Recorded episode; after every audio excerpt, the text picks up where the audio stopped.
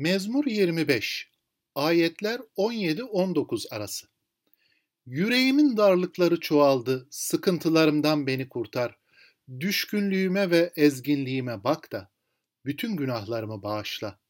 Düşmanlarıma bak, çünkü onlar çoktur ve şiddetli nefretle benden nefret ediyorlar. 16. ayette mazlum bir kişi olaraktan konuştuğunu görüyoruz mezmur yazarının. Yani zulüm kurbanı olaraktan Rabbe bakıyordu. Burada yüreğini Tanrı'ya açıyor, yüreğimin sıkıntılarından beni kurtar, suçlarımı affet diyor. Zorluk ve baskı yaşadığımız zamanlarda ya da kederli, korku dolu, sıkıntılı zamanlarda genelde diğer insanlara ve olaylara bakıyoruz. Kişileri ve durumları suçluyoruz. Kendimiz dışında olan şeyleri yargılıyoruz. Aslında her durumda yüreğimize bakmamız gerekiyor. Çünkü yüreğimiz öncelikle yaşamın merkezidir. Bu durumda yaşadığımız iyi ya da kötü durumlar günahımız dahil olaraktan yüreğimizden kaynaklanıyor olabilir. Ve birçok zaman da öyledir. Elbette ki iyi şeyler düşünürken ve iyi şeyler yapmayı isterken bazen başkalarının günahlarının hedefi olabiliriz. Ve bir konuda suçsuz olduğumuz halde acı çekebiliriz. Bize yönelik saldırı, baskı, ayartı gibi durumlarda genelde yüreğimiz karşı tarafı, durumları, olayları suçlamaya meyillidir.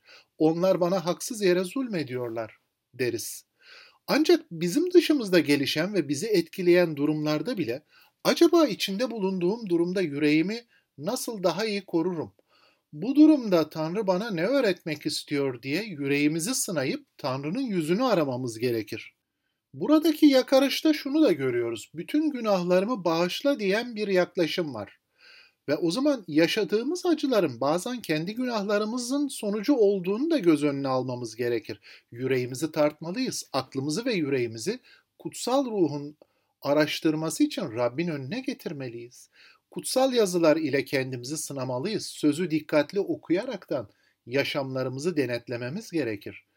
Ve böyle kederli, sıkıntılı veya belli denenmelerin içinden geçtiğimiz zamanlarda acaba içinde bulunduğum sıkıntılı duruma benim zayıflığım, benim günahım, benim hatam, benim ihmalim ne ölçüde katkıda bulundu diye düşünmemiz gerekir. Sorumlusu ben isem ya da kötü sonuçların sorumlusu ben değilsem bile halen Tanrı'dan öğrenmek ve değişmek için, yenilenmek için Tanrı'ya bakmam gerekiyor ve bu durumda atmam gereken adımlar nelerdir diye düşünmem gerekiyor. Yüreğimin darlıkları bana günahım konusunda ne öğretiyor, ne hatırlatıyor diye düşünmem gerekiyor. Ve bütün bu sıkıntılarda yüreğimin darlıkları da dahil olmak üzere acaba günahla mücadele konusunda ne durumdayım, neyi daha iyi yapabilirdim diye düşünmemiz gerekiyor. Kişisel günahlarımıza karşı dikkat etmemiz gerekiyor çünkü. Belki belli disiplinlerde dikkatli olsaydık, yüreğimizi daraltan tehlike ve baskılardan kendimizi biraz daha iyi koruyabilirdik. Bunları göz önüne almamız gerekiyor. Bu zorlu günlerde nasıl dua etmeliyim? Her şeye rağmen Tanrı nasıl dua etmemden hoşnut olurdu diye içinde bulunduğumuz sıkıntılı durumdan bağımsız olaraktan Tanrı'nın önünde durmaya çalışmalıyız. Samimi bir yürek araştırması ve Rabbin önünde alçalış, Tanrı'nın hoşnut olduğu meyve veren tövbeyi getirecektir. Böylece etrafımızda bize acı ve sıkıntı veren gerçekler, Tanrı'da büyümemize hizmet eden araçlara dönüşecektir. Ancak kendi günahları ile böyle ciddiyetle yüzleşen kimseler, yaşadıkları çağda günahların affı müjdesinin etkin tanıkları olabilirler. Mezmurcu gibi bizler de bu yaşamın zorluk ve sıkıntılarında kendimizi bazen garip, yalnız, çaresiz hissederiz. Bu yüzden buradaki tövbe yakarışı tam yerindedir. Tanrı ile pak bir ilişki için eğer bu sıkıntılar geçmiş günahlarımın yargısı veya sonucu ise Rab tövbe ediyorum beni bağışla, göremediğim günahlardan beni koru, bilerek işlenen günahlardan beni kurtar, unuttuğum günahlarıma rağmen senin önündeyim, hatalarımı bilmediğim, unuttuğum günahları bana göster diyerekten itiraf ve tövbeye başlamak, göksel babamızın da beklediği bir dönüş olacaktır. Tanrı ile böyle yenilenmiş bir başlangıç, aynı zamanda yaşadığımız haksızlıkları, kötülükleri paklıkla cevaplamamız için de bina eden güçlü bir teşviktir. Mesih karakterinin bina olması için bizde gereklidir. Bu şekilde dünyanın benliğin baskısı altındayken bile Mesih'ten bir tanıklık, bir Mesih müjdesi için dünyaya ışık ve tuz olmaya devam ederiz. Dünyanın benliğin baskısı altındayken bile Tanrı'ya, üzüntülerime, acılarıma bak, yüreğimin artan sıkıntılarına bak, günahlarımı bağışla diyebilmek, günahtan dolayı korku ve utançla kaçıp saklanan Adem'i hatırlarsak, burada tam tersi bir tecrübe yaşanmaktadır. Adem'in tecrübesinde korkmak ve kaçmak, saklanmak vardı. Ama burada şunu görüyoruz. Mezmur yazarı kutsallıkta ilerlemek istiyor ve o zaman günahla açıkça yüzleşmek ve açıkça mücadele etmemiz anlamına geliyor kutsallık. Hepimiz günah ve utancından dolayı Tanrı'nın yüzüne bakmaktan kaçınan kimseleriz. Adem gibiyiz. Bu yüzden mezmurcu 3. ayette utançtan bahsederken 15. ayette gözlerim hep Rab'dedir diyebiliyor. Yani Tanrı'nın yüzüne bakmaktan bahsediyor burada açıkça.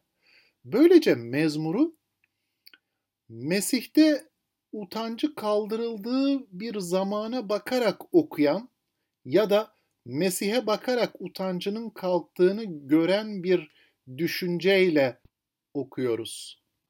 Yani tövbe gerçeğine, itiraf gerçeğine, günahla mücadele gerçeğine Mesih'ten bakarak yaklaşıyoruz. Mezmurcu burada günah ve düşüşlerine rağmen Rab ile yürümeye çalışan bir kişiliktir burada. Tanrı ile yürüme tecrübesinin olduğunu da söyleyebiliriz. Bunu görüyoruz. Buradaki tanıklık en zor, en karanlık bir durumda bile kayıp günahkarı arayan bir Tanrı olduğunu hatırlamamız için çok önemlidir. Mezmurcunun burada yaptığı ağlayış tapınması bu geçici ve ölümlü hac yolculuğumuzda hiçbirimizin günaha, acıya yabancı olmadığını, günaha uzak olmadığını sürekli hatırlamamız için aslında çok güzel dua sözleridir. Bu gerçek bizleri aynı zamanda alçak gönüllü kılmalıdır. Çünkü kutsallıkta ilerleyeceksek ben artık günahtan uzaklaştım, günaha yabancıyım, günah işlemekten kaçınıyorum. Hani neredeyse günahsızım gibi değil düşünmek, böyle bir görüntü vermek bile gurur olacaktır ve bu Rabbin gözünde iğrençtir. Böylece günahlar üzerine düşünürken acılarımızı da günahın diğer bir boyutu olarak görmeyi hatırlayalım. Dikkat etmezsek acılarımızdan kurtuluş için Tanrı'ya şikayet ederken düşmanların gazapla yargılanmasını isteyen bir yürekle duruyor olabiliriz. Ancak bizler günahla doğru bir şekilde mücadele ediyorsak ve kutsallıkta ilerlemek istiyorsak, Tanrı'nın bizi bağışladığı yani lütuf ettiği gerçeği günahla mücadelede, kutsallıkla devam etmek için daima aklımızda olmalıdır. Sadece lütuf ile bağışlanmış kimseler acılara mesihsel bir sabırla katlanır, acılarından ders alır. Saul'un Pavlus'a dönüşmesi gibi bir tecrübe yaşadığını okuyoruz. Acaba bu bilgi benim hayatımda kutsallık ya da tövbe için ya da günahla mücadele için nasıl işliyor? Öyleyse düşmanlarımızın da Saul'un Pavlus'a dönüşmesi örneğinde olduğu gibi onların da yeni doğuşu alması için dua etmeliyiz. Bunu Mesih bizler için yaptıysa bizler de aynısını başkaları için yapmalıyız. Ancak bu şekilde kutsal yazılarda bizler için aracılık yapan ve yakarışta bulunan Mesih'i görebiliriz. Ancak bu şekilde Mesih'i izleyebiliriz. Mesih'teki pak tövbe ile dua eden birinin Rab düşmanlarıma bak şeklindeki duası kurtuluşun başka bir boyutuna dikkat çekmektedir. Tanrı kendi halkını kurtarırken diğer taraftan da düşmanlarını yargılar. Mısır'dan çıkışı hatırlayalım. Atalarımız Mısır'dan yürüyerek çıktılar. Oradan çıkmak için savaş yapmadılar. Onlar yarılmış denizden yürüyerek kölelik evinden özgürlüğe çıktılar. Diğer yandan Tanrı bu halkın düşmanlarına da bakıyordu aynı anda. Kulu İsrail'in sudan geçişine baktığı gibi, onlara bir yol hazırladığı gibi arkadan gelen Firavun'un ordularına da bakıyordu. Ve bu bakış aynı sularda Firavun ve ordusuna Tanrı'nın yargısını getirmişken, yarılan denizin suları, aynı sular Tanrı halkına kurtuluş getirmiş oldu. Yani burada hem yargıyı hem adaleti adeta bir paranın iki yüzü gibi aynı anda görmekteyiz. Benzer şekilde Tanrı halkının buradaki duası düşmana karşı güçlü bir meydan okumadır. İmanlı kişinin düşmanlar üzerine Tanrı'yı çağırması bütün dünya önünde kime tanıklık ettiğini ve kime ait olduğunu da gösteriyor. Bu aynı zamanda ordular Rabbini kurtarıcı olarak yardıma çağırmaktır. Ordular Rabbini yardımcı olarak sığınacak yer, koruyan kalkan olarak yüceltmektir. Bu dünyada Tanrı halkı büyük bir düşman kalabalığı ortasında yaşamaktadır. Ve bu düşman güçlü bir nefretle, büyük bir öfkeyle Tanrı halkını yok etmek istiyor. Günah insanlığın en büyük düşmanıdır. Tarih boyunca Tanrı halkının etrafını değişik düşmanlar sarmış olsa da bu Tanrı tanımaz insanlara rağmen esas düşman günahtır. Çünkü savaşımız insanlara karşı değil, yönetimlere, hükümranlıklara, bu karanlık dünyanın güçlerine, kötülüğün göksel yerdeki ruhsal ordularına karşıdır. Yani savaşımız insana karşı değildir. Böylece Tanrı halkının dua ve tapınmayla, tanıklık ve hizmetle müjdeyi duyurması, müjdeyi bütün inançlar önünde savunması bu ruhsal savaşın bir parçasıdır. Bu şekilde bizler bol yaşamın sahibi olan Tanrı'ya sığındıkça düşmanların yargısının kesin ve adil olduğuna da tanıklık etmiş oluyoruz.